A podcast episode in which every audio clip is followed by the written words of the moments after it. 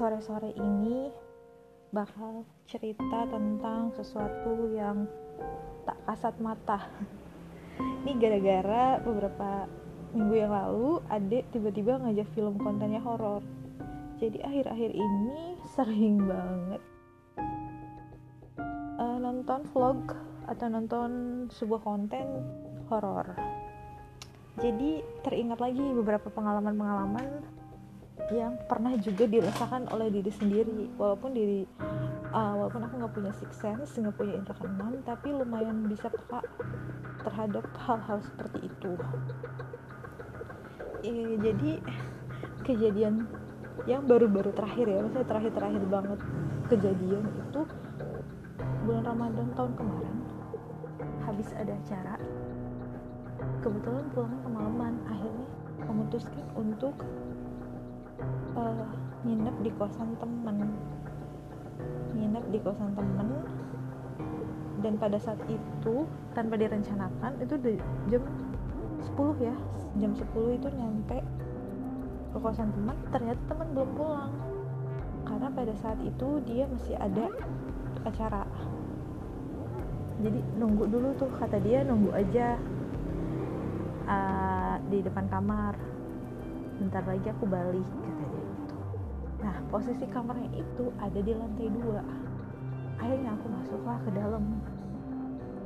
Pas saat di tangga tiba-tiba aku ngeliat solid sebuah tangan lagi gerak-gerak naik.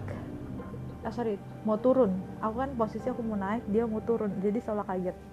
Ini tuh solid banget. Dan itu posisinya sebenarnya aku nggak nggak lagi ngeliatin tangga banget. Posisinya lagi telepon juga ke dia bahwa aku sudah nyampe kosan ke teman aku. Posisinya jadi si tangganya itu ngelingkar kayak ular gitu. Tangganya tuh ngelingkar kayak ular. Uh, kayak ular lagi ngelingkar sorry. Jadi otomatis dari bawah ke atas itu kalau kita itu harus ngedongkak kan. Nah saat tangan itu lagi megang handphone tangan kanan lagi megang handphone tangan kiri eh sorry tangan kiri megang handphone tangan kanan megang tangga. Nah pada saat naik terus ngebelok kan agak ngebelok namanya juga tangga yang lingkar ya. Itu di atas kayak mau turun kayak kayak kalau kita ngebayangin adalah se, apa ya ngerangkak gitu. Tapi yang aku lihat solid cuman tangannya doang. Dan itu kukunya itu panjang warnanya merah. Warnanya merah kukunya dia tuh cuman kayak tangan doang yang kelihatan sama aku solid banget tangannya kelihatan. Dan aduh aku pas naik istighfar langsung keringat dingin keringat dingin keringat dingin langsung aku. Terus takut dong aku nunggu depan kamarnya. Aku langsung bilang cepetan pulang cepetan pulang. Cuman aku nggak berani cerita saat itu baru aku ceritain setelah aku pulang ke Bekasi. Nah uh, kalau aku pikir lagi memang karena bangunannya bangunan lama sih itu kosan. Jadi memang serem banget sih. Dan semenjak kejadian itu yang awalnya aku nggak ngerasain apa-apa kalau ke situ setiap nginep pasti mesti ngerasain sesuatu yang kayak di tempat itu ada apa tapi aku nggak bisa lihat gitu. Tapi kayak contohnya di kamar mandi. Kamar mandi ada dua dan yang pojok belakang itu pernah juga aku masuk di situ mandi. Ngerasanya tuh kayak ada yang ngeliatin gitu. tapi ya alhamdulillahnya nggak ngeliat solid gitu nggak kayak si tangan itu. Terus karena bangunannya zaman dulu dan space-nya kecil gitu jadi kelihatan dan sering lampunya digelapin gitu. Jadi kayak horor banget sih. Dan kalau secara solid sih cuman ngeliat tangan itu doang. Cuman kalau secara perasaan setiap ada di bawah tangga terus ke arah tempat jemuran jemuran kamar mandi belakang. Itu kayak orang yang ada ada sesuatu yang kita nggak bisa lihat tapi kita kayak ada yang ngeliatin gitu. Dan itu sampai terakhir dua minggu yang lalu itu kejadian banget. Aku baru mau mandi. Dan di kamar mandi tiba-tiba si kayak ada yang nyiram aku dari belakang. Itu kejadian yang aku gak bisa lupa juga. Baru dua minggu yang tiga minggu yang lalu sorry aku mau mandi. Baru mau mandi baru masuk kamar mandi baru naruh tempat sabun. Kayak ada yang nyiram dari belakang. Dan itu langsung kaki aku basah. Dan itu benar-benar wah gak beres nih. Aku sampai mandi nggak berani nggak berani. Maksudnya ya aku di dalam hati ya baca baca.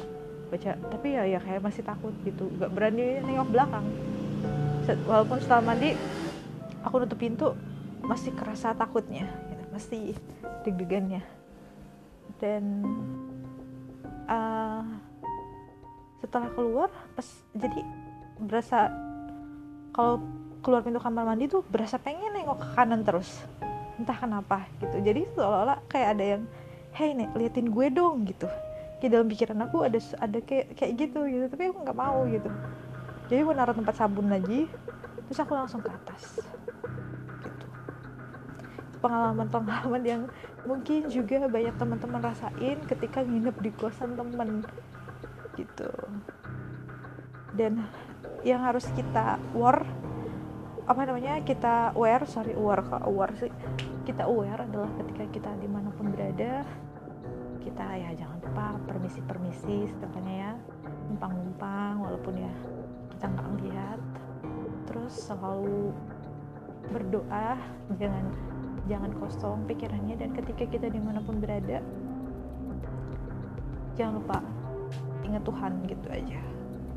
Jangan sampai kosong. Dan jangan mengeluarkan kata-kata yang tidak baik. Yang mungkin mengga akhirnya mengganggu mereka yang tak terlihat gitu. Dan dari situ ya pelajaran aja bahwa kita harus tetap jaga etika di mana pun berada. Walaupun mungkin apalagi posisinya itu mungkin bukan rumah kita gitu. Jadi harus lebih berhati-hati di mana pun berada